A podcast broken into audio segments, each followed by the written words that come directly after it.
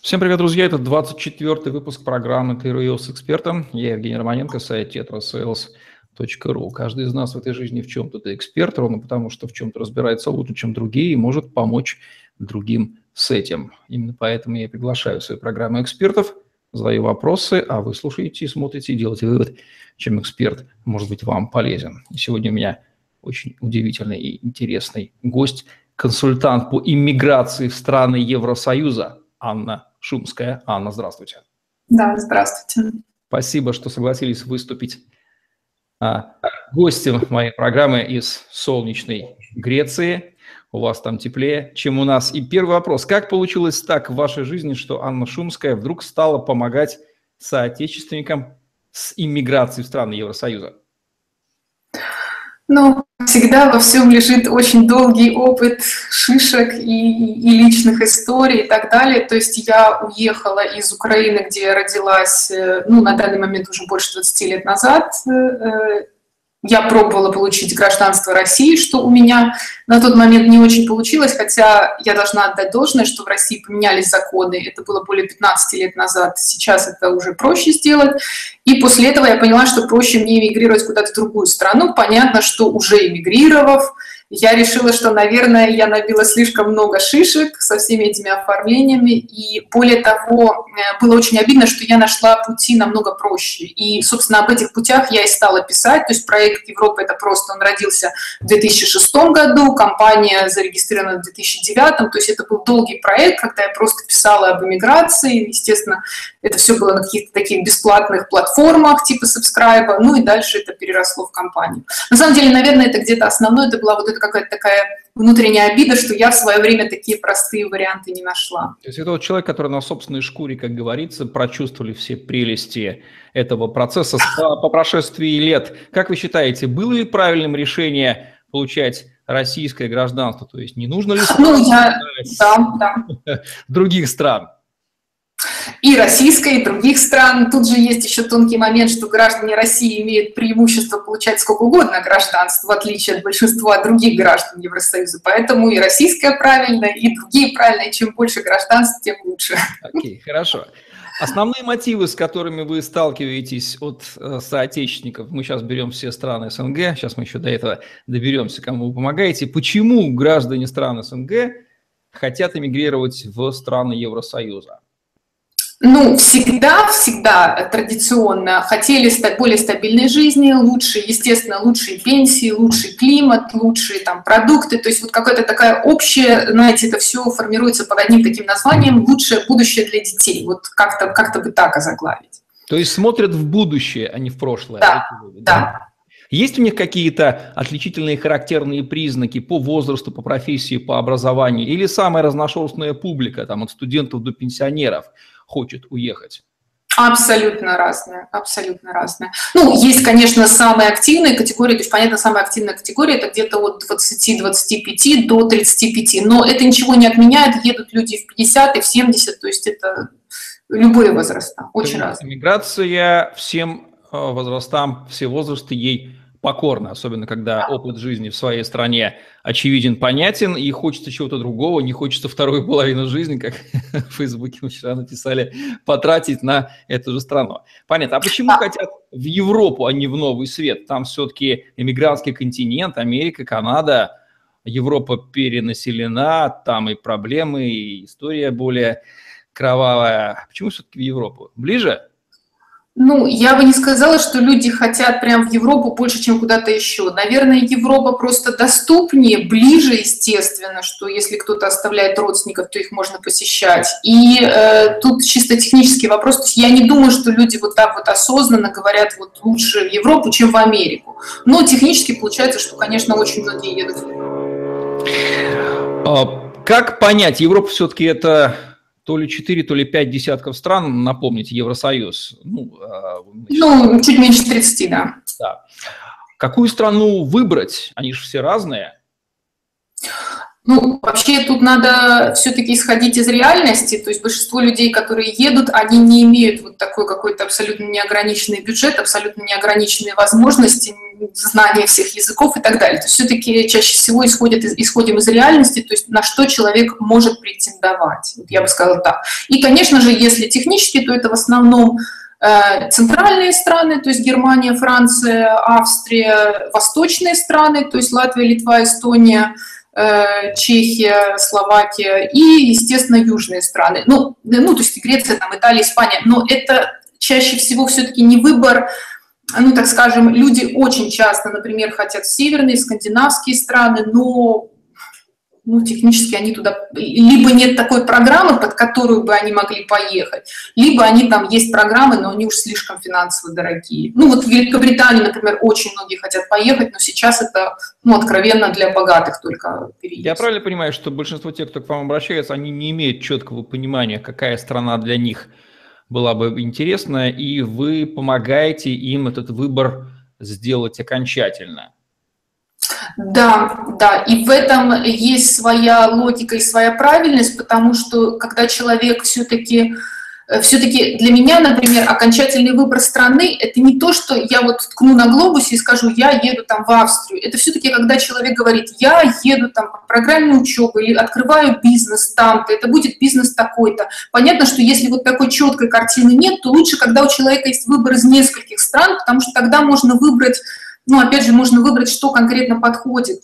Это, кстати, вы затронули хороший вопрос, что очень часто люди вот недооценивают именно элемент выбора и элемент правильной вот правильного выбора, правильного, так скажем, пути иммиграции. То есть они почему-то считают, что если вот они выбрали там, ну, грубо говоря, там, не знаю, Норвегию, то это вот все. Мы едем в Норвегию, и дальше, грубо говоря, путь найдется, и он сам перед нами, так скажем, выложится. Но такое редко бывает, то есть изначально все-таки лучше смотреть, так скажем, э, какой, например, у человека бюджет, какие языки он знает, ну вот то, с чего вы начали. Ведь надо смотреть, какие языки знает, э, какое образование, хочет ли получать еще образование. Многие страны, например, не разрешают привести не только мужа, жену, а и детей. Понятно, что если семья, то уже все, эти страны закрыты. И так далее, и так далее. И вот это вот все как-то наслаивается, и уже выбирается правильная страна, как раз как бы эта страна ни казалась.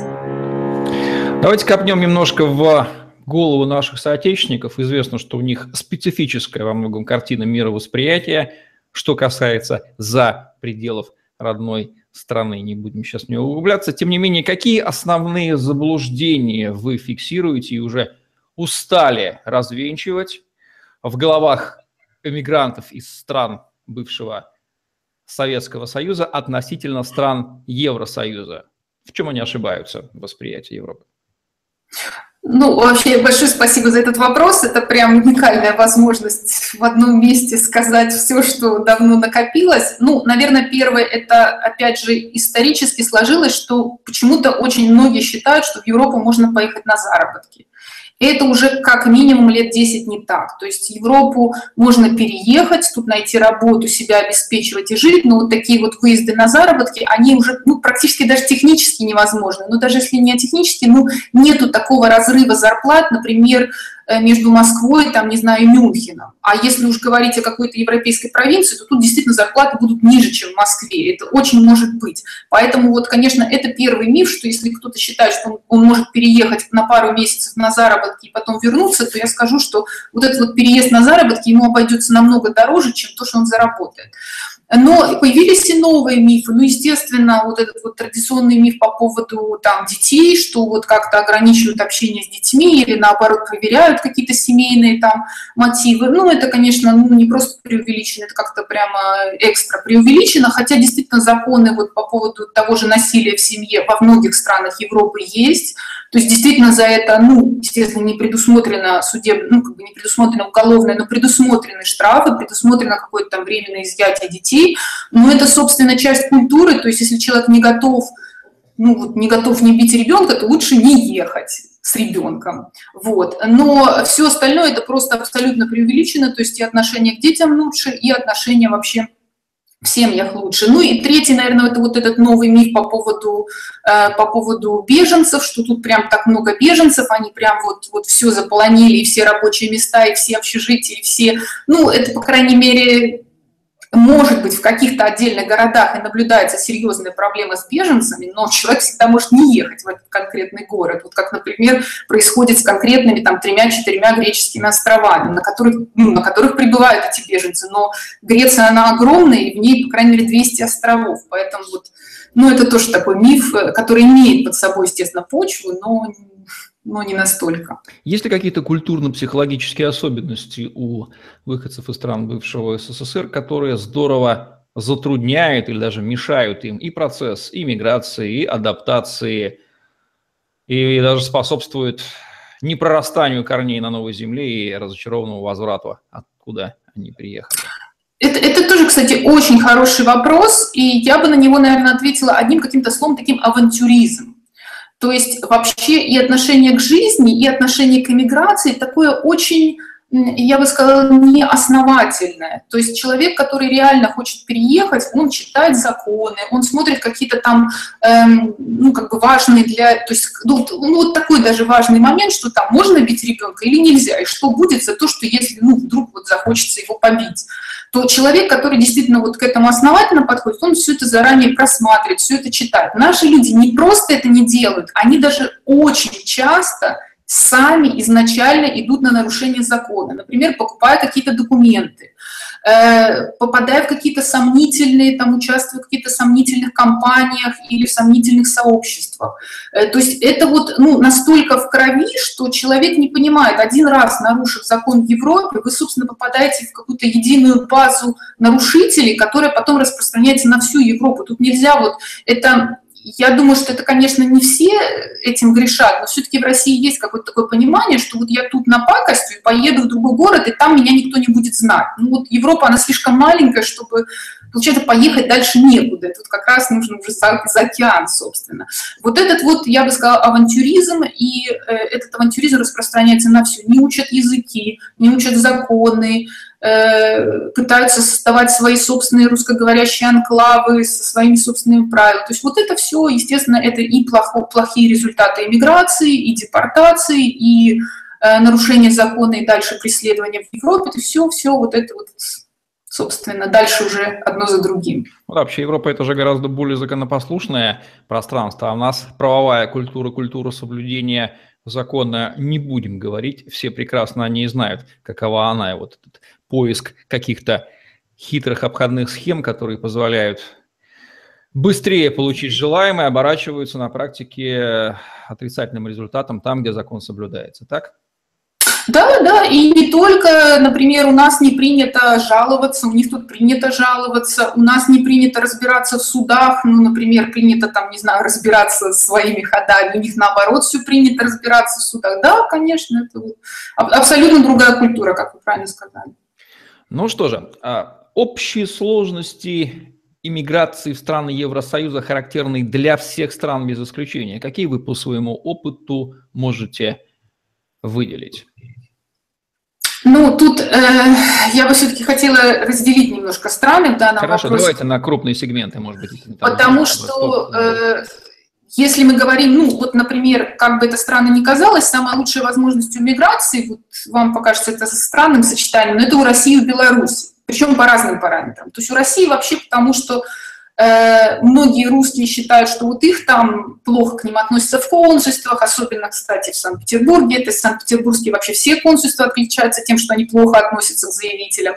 Но э, они не были в других консульствах, эти граждане России, и тогда бы им вот это все еще показалось, собственно, Э, очень даже приличным подходом. Э, граждане Беларуси, им, собственно, повезло, потому что они чаще всего в Москве подают, поэтому тут чисто технический вопрос, хотя финансово, конечно, это несопоставимые страны, и зарплаты в Беларуси ну, просто несопоставимы с русскими. В общем-то, вот это вот хорошее отношение, как бы эта страна ни казалась, к русским и белорусам, оно вот традиционное, потому что считается, что это две страны ну, более-менее стабильные, из которых народ вроде как вот не валит валом. При этом, конечно, вот Казахстан, тем более сейчас из-за политической ситуации, Украина и вот эти все страны там, э, ну, Грузия, может, чуть получше, но вот это вот э, Азербайджан, Узбекистан и все вообще вот то направление и в сторону Азербайджана, и в сторону э, Узбекистана все все очень-очень сложно. То есть, то, есть, то есть документы иногда у них проверяются, например, по полгода. Вот документы лежат в консульстве полгода и что-то там проверяются. Давайте вот, поэтому... гражданам каких стран вы а, бывшего СССР помогаете эмигрировать? Россия и Беларусь мы уже услышали. Ну, да, в основном это, конечно, вот этот вот э, круг Россия, Украина, Беларусь и Казахстан. При этом э, у нас ну, бывают клиенты из Узбекистана. Кстати, многие не знают, что, например, Узбекистан тоже чаще всего в консульство Москвы обращаются физически. Э, а также вот это Грузия, Азербайджан, то есть то направление. Но это все-таки редко. То есть в основном это вот эти четыре страны, большинство. И в какие страны Евросоюза вы э, помогаете эмигрировать? Давайте их тоже перечислим, чтобы они прозвучали для тех, кто слушает. Ну, то есть, смотрите, эмигрировать мы помогаем примерно в 20 стран, но тут вопрос, опять же, в том, что технически это, по сути, центральные страны, то есть Австрия, Германия и Франция, и э, южные страны, Италия, Испания и Греция. Все остальные направления, так скажем, восточное направление чаще всего клиенты не очень хотят, а, собственно, все вот эти вот северные и Э, скандинавские направления чаще всего клиенты не тянут. Поэтому тут вот, технически это вот эти, ну, по сути, шесть стран, это большинство. То есть Плюс мы... Популярным направлением пользуется Центральная Европа, и южная, так можно сказать. Восточная Скандинавия – это… Э, да, но они популярны именно потому, что они принимают. И тут я вот хотела еще отметить важный момент, что очень хорошо, когда человек переезжает в большую страну. Это отдельная тема вот этих микростран, типа Мальты, Кипра. Туда тоже, в принципе, не очень сложно переехать, но обычно вот в таких микространах очень сложно получить гражданство. Очень сложно. То есть этот человек едет, ну, где-то, может быть, чуть-чуть без будущего. В какую страну, получается, проще, так относительно проще других а, иммигрировать? Ну, тут проще, хотя наш проект называется это просто действительно, но проще тут все-таки мало, так скажем, применим в целом. Обычно это какое-то сочетание параметров. То есть, то есть есть страны, в которых есть все программы иммиграции, включая учебные, включая там финансово независимые лица, когда человек может просто там снять жилье и жить не работая, включая, то есть такие страны, это в основном, опять же, южные, и это Франция конкретно и Австрия. Э, то есть это вот, ну, Италия, Испания, Португалия, Франция, Австрия, Греция. Ну и Кипр, ну, как я уже сказала, Кипру есть там, Кипр, Болгария, там свои немножко тонкости, ну, опять же, что и не Шенген, опять же, страны. Вот, но э, Понятно, что очень многие едут, например, по учебе, что я считаю вообще таким вот недооцененным, так скажем, сегментом. То есть мы на этом, в общем-то, позиционируемся, что это недооцененный сегмент иммиграции. Очень многие категории граждан могли бы учиться бесплатно. И тогда, если говорим про бесплатную учебу, то, конечно, это Австрия и Греция, которые там, ну, Италия частично, которые разрешают приехать без языкового сертификата. Потому что, к сожалению, вот та же Франция, та же Германия, там без языкового сертификата никто даже вообще визу не откроет. То есть Какова вообще все... политика, политика Евросоюза по отношению к а, иммигрантам? Все мы знаем, что они вроде бы принимают, в то же время ренессанс национальных а, правых движений и перспективы победы политиков у них на говорят о том, что, конечно же, местным людям совершенно не нравится, что люди едут. Другие говорят, что Европа там 500 миллионов людей, они всех всех ассимилируют, ничего страшного. Европа вообще дружелюбна к мигрантам или нет? Или есть разные отношения на уровне государство одно, а на уровне местных совсем другое? Ну, если уж вот сравнивать местных и государства, я считаю, что у местных чуть-чуть получше отношения, на местах чуть получше отношения, чем у бюрократии в целом. Это однозначно. Но меня, кстати, шокировало вот это вот поведение Трампа, когда вот отсекают всех прям иммигрантов из каких-то стран. Конечно, в Европе нет такого подхода.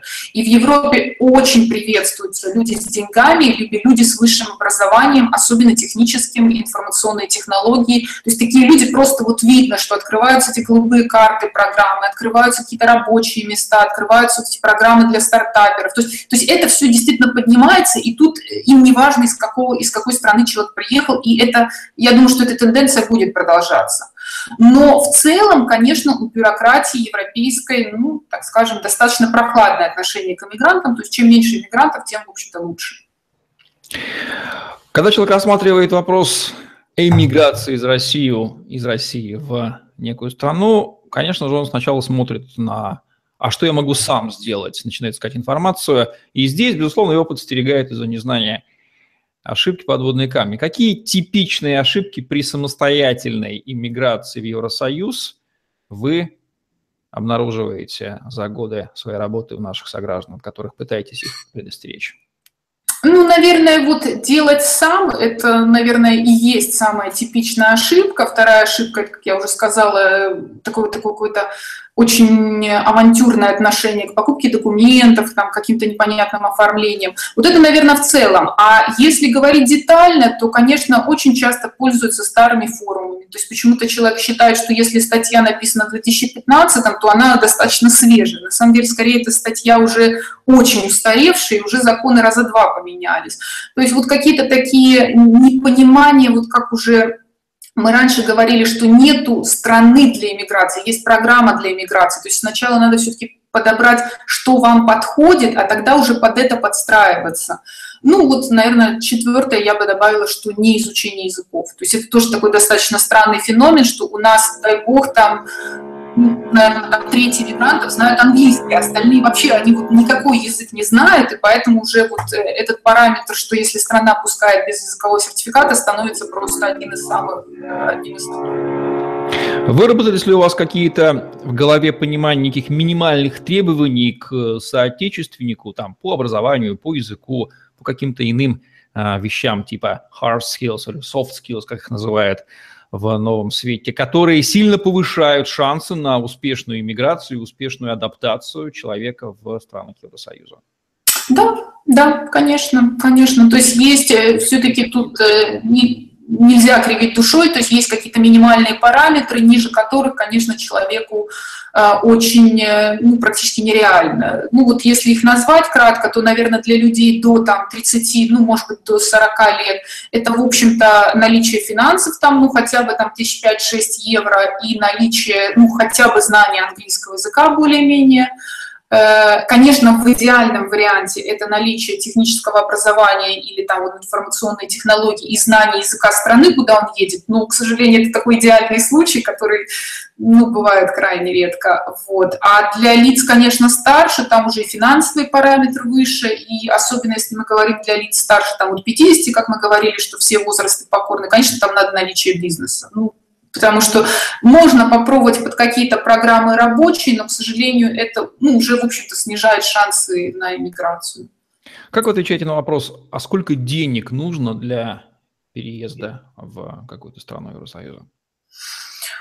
Ну, конечно, есть четкие суммы, сколько денег нужно. Тут как бы мы не можем от них уйти, потому что есть сумма самого оформления, которая обычно там ну, минимум там, 1000 евро, ну максимум там 1003. И есть сумма, которую нужно показать на счету на ту или иную визу. Там это опять же там от 4-5 э, тысяч, это Восточная Европа, до там даже 11, если мы говорим Скандинавия, там, э, Великобритания, Голландия. Э, ну, остальные страны где-то посерединке. При этом э, понятно, что с человек... вот это как раз второй, второй момент, который очень долго обсуждаем с человеком, потому что понятно, что надо смотреть, какие у него затраты после переезда будут, надо посмотреть, какие финансы вообще есть. То есть, то есть это опять же вопрос обсуждения. Вы делаете акцент не на странах, а на программах эмиграции. Приведите пример каких-нибудь интересных программ в разных странах, о которых наши соотечественники, допустим, даже не знают, но которые здорово обрадуют их, если они об этом услышат. Ну вот э, сразу приходит в голову, конечно, две абсолютно недооцененные программы, которые просто являются каким-то таким вау на рынке иммиграции. Это, конечно, учеба в Греции, учеба в Австрии, потому что обе страны не просто разрешают приехать без языкового сертификата после школы, заметьте, в ВУЗ, а дают еще один-два года подготовительных на изучение этого самого немецкого или греческого. Причем, если в Австрии там хоть есть какой-то сбор, вот сейчас они ну, вводят там, ну, там, грубо говоря, там 500-700 евро в семестр, то в Греции это вообще абсолютно бесплатно. Поэтому это вот такие, ну, абсолютно какие-то программы. Если учесть, что Германия и Австрия – это соседи, человек будет знать немецкий, у него будет два года на поиск работы, то есть это, ну, абсолютно какая-то очень э, идеальная программа, причем для, ну, буквально там для людей до 40 лет.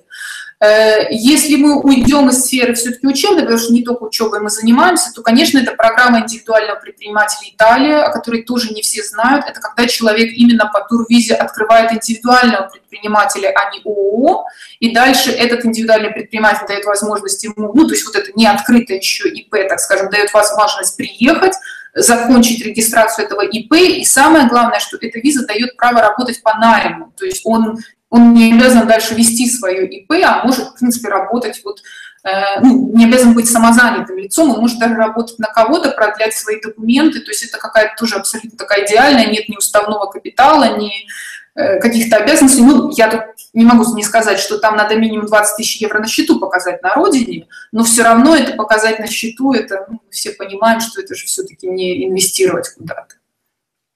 Рабочая иммиграция, то есть поехать поработать по найму, насколько это популярно? Складывается впечатление, что, как вы сказали в самом начале, Европа не самое привлекательное в плане направления, туда надо ехать там или жить, или бизнес делать, обосновываться. Тем не менее, какой процент ваших клиентов все-таки едут в Европу поработать? Ну, сразу скажу, что это очень маленький процент, э, по многим причинам, в том числе потому, что вот э, это, наверное, единственная категория, которая действительно они могут сами себе оформить документы. Если говорить про другие категории, это почти нереально. Есть такое красивое слово «эскапаты», то есть, в принципе, это единицы людей, которые э, которых пригласил какой-то европейский работодатель, кстати, чаще всего это Голландия, Франция, Германия, то есть вот эти Австрии, то есть вот эти страны чаще всего приглашают. И они, грубо говоря, едут поработать, но обычно это либо научные сотрудники, причем это химия, физика, биология, ядерные исследования, вот такие направления, либо это конкретно программисты, айтишники, то есть э, есть еще некоторый процент топ-менеджеров, но это, собственно, это вообще закрытая тема, то есть надо быть топ-менеджером, по сути, той же компании, чтобы тебя пригласили в другой филиал. Ну, собственно, вот на этом список быстро и заканчивается. Вы держите руку на пульсе, мониторите все тренды в связи вот с заданной Трампом модой на ограничение миграции и ростом националистических настроений в странах Европы, которые могут привести к власти этих правых политиков, националистов. Какие изменения трендов в иммиграции вы, возможно, ожидаете в этом следующем, в ближайшие годы? Или все останется по-прежнему? Ну, вообще тут, так скажем, во-первых, я действительно шокирована, то есть я получала информацию примерно год назад, что если Трамп придет, то ну, просто был некоторый поток из Ирана и Ирака, они говорили, нет, мы тогда не сможем вернуться. То есть люди реально это говорили, но это настолько вот шокирует действительно в Европе проживающего, что могут ограничить вот какую-то страну, это просто вот, ну, как-то уму непостижимо, действительно. Но тут есть некоторый другой фактор, что все-таки мы не из Ирана не из Ирака, и, слава богу, даже если действительно будут такие тенденции, а мы видим, что ну, вот, вот оно уже есть, этот закон в США, э, оно все равно не, не коснется наших соотечественников. И есть еще другой параметр, что очень многие страны давно хотят вести какие-то программы для СНГ, как бы это странно ни звучало, особенно для высококвалифицированных специалистов.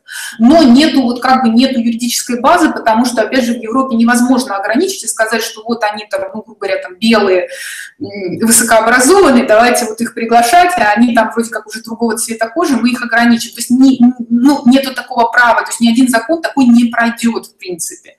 Э, поэтому сейчас как раз наоборот, может быть, это будет э, хорошим трендом для России, потому что, в принципе, э, Европа заинтересована ну, вот, в белых высокообразованных иммигрантах. Есть ли какие-то преимущества у белых высокообразованных граждан России, Беларуси, Украины перед местными жителями, может быть, специфические преимущества, которые облегчают, повышают к ним интерес на местном а, у ну, тут, я бы даже сказала, что, к сожалению, на данный момент у белых высокообразованных граждан России, допустим, нет вообще никакого преимущества, чтобы переехать. Это, к сожалению, так, потому что мы же говорим, что востребованы только программисты там и отдельные специалисты. Но если говорить о иммигрантах, то, конечно, то преимущество, какое сам заработал, такое и будет у тебя преимущество. То есть, конечно, если человек знает много языков, если человек активный, это же давно признано, что вот, например, в той же России очень многие делают карьеры не граждане России или люди из глубинки, это то же самое. То есть, в принципе, человек активный, вот эта вот активность есть преимущество. Мне, кстати, очень жаль, что сейчас есть тенденция, например, в Европе не учить русский язык. Я считаю, что это тоже абсолютно неправильная тенденция, что дети не учат русский язык. Э, это, я считаю, что русский язык – это одно из преимуществ, потому что все равно туризм с Россией, все равно какие-то там, э, ну хорошо, санкции уйдут, э, будет опять же какой-то товаропоток с Россией крупный. Конечно, вот русский язык – это, по сути, основное преимущество. Изменилось ли как-то отношение к России и гражданам России за последние три года после известных событий?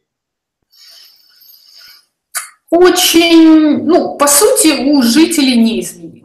Там же пиар, пиар что... сделали нехороший, э, закономерный, да, э, в отношении страны, или все-таки это не повлияло на... Э, это вообще никак не повлияло. Во-первых, все-таки европейцы, они очень прагматичны. Если мы говорим про людей, если мы говорим про бизнес, если мы... они прагматичны, и это все, знаете, это все где-то там, где-то где, где-то там, а вот э, наша торговля с Россией, она вот тут, она бьет по бюджету, по карману.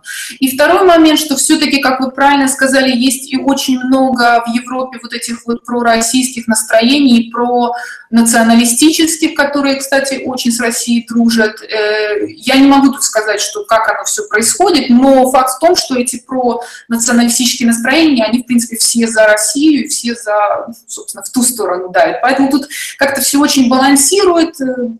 Я не верю, что есть какие-то принципиальные вообще изменения. В общем, негатива явного, который осложнял бы вашу работу, вы не ощущаете, нет. да?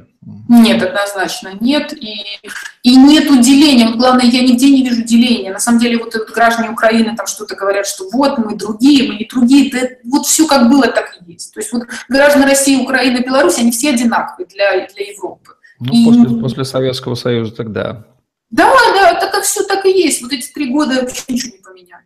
Ни в каком Э, ну, кроме на самом деле ухудшения конкретно получения виз, конкретно в консульствах Украины, но это именно консульство Украины, все-таки это не законодательство европейское, ничего нигде не изменилось. Почему потенциальному иммигранту из стран бывших СССР имеет смысл обратиться в компанию Анны Шумской за квалифицированной помощью во въезде, перемещению своего тела, ума и оставшейся части жизни в Евросоюз? Ну, наверное, основное это, э, конечно же, результат.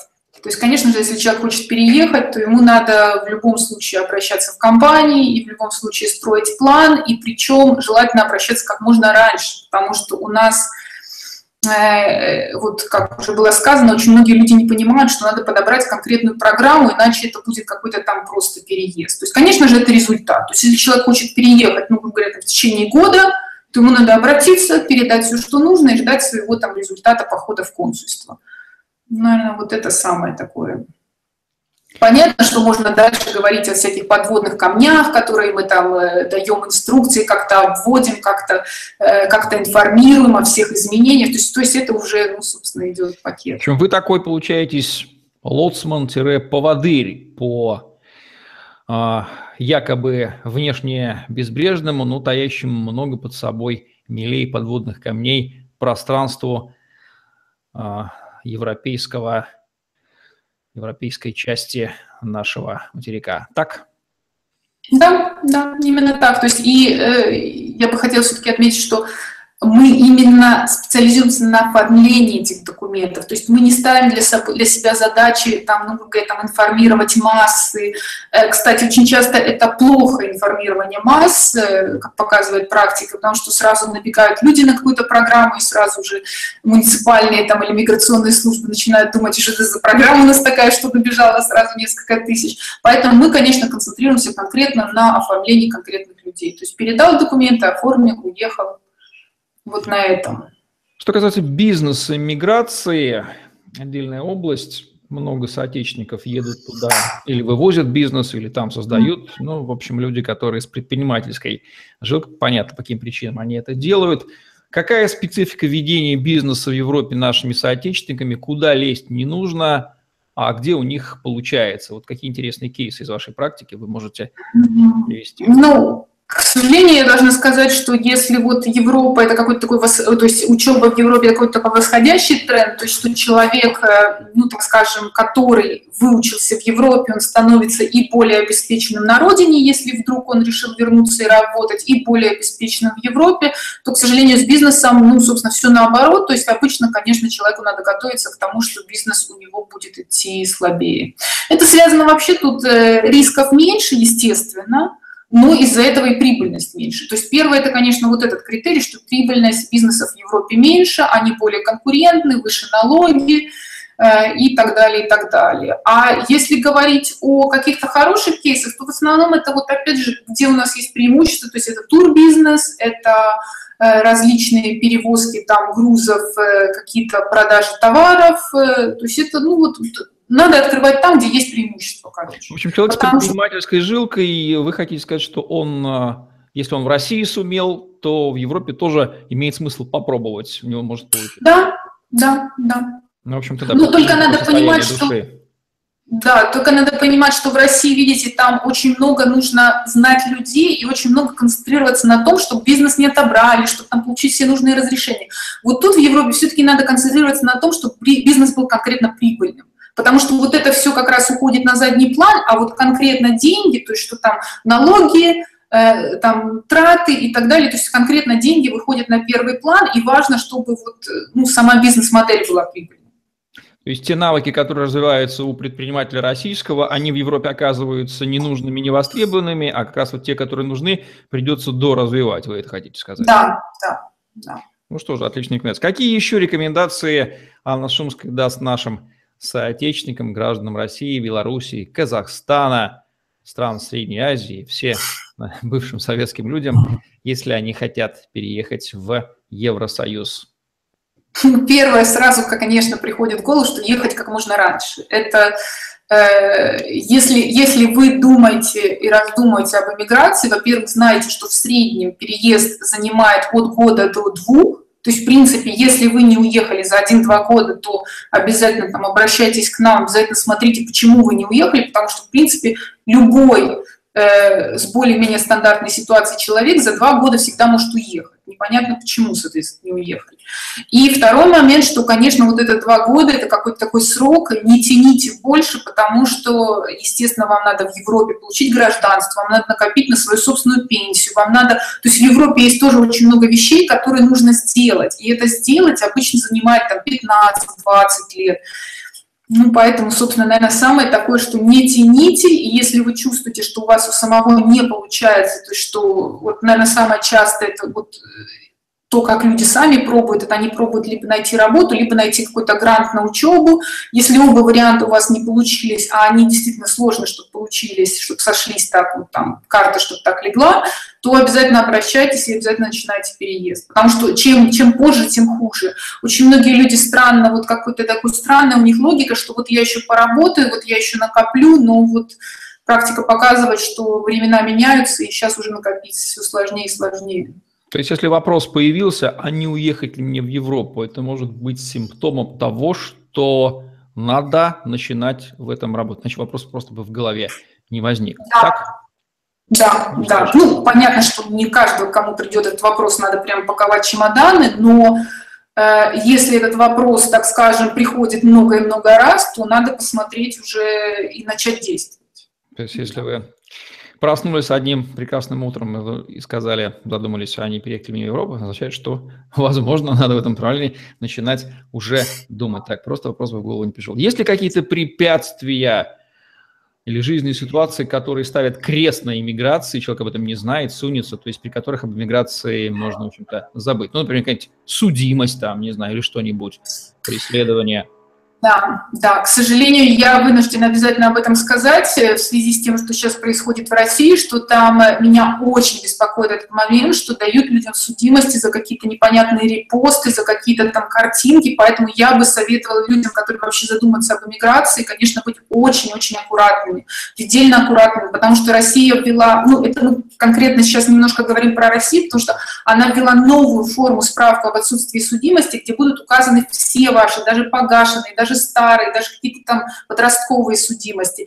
Но Э, несмотря на это, в консульстве не будут с вами разбираться. То есть, ну, грубо говоря, если вы какой-то там ведущий политик и вас там посадили, то понятно, что в консульстве могут знать предысторию этого всего. То есть понятно, что человек с судимостью не по тяжкому преступлению, то есть там, ну, в общем-то, не по убийству, там, ну, не буду все перечислять, он имеет право переехать. Но понятно, что в консульстве это все будут видеть, и понятно, что простому мелкому человеку, который там пять раз вышел на пикет, из-за этого ему дали уголовную, естественно, он не переедет. Это должен быть уже какой-то там собран, ну, собрана пресса и как-то доносить до европейского там консульства, что это вот была несправедливость. Поэтому я бы советовала быть крайне аккуратными вот с такими мелочами, потому что они дальше в вашей справке будут отражаться.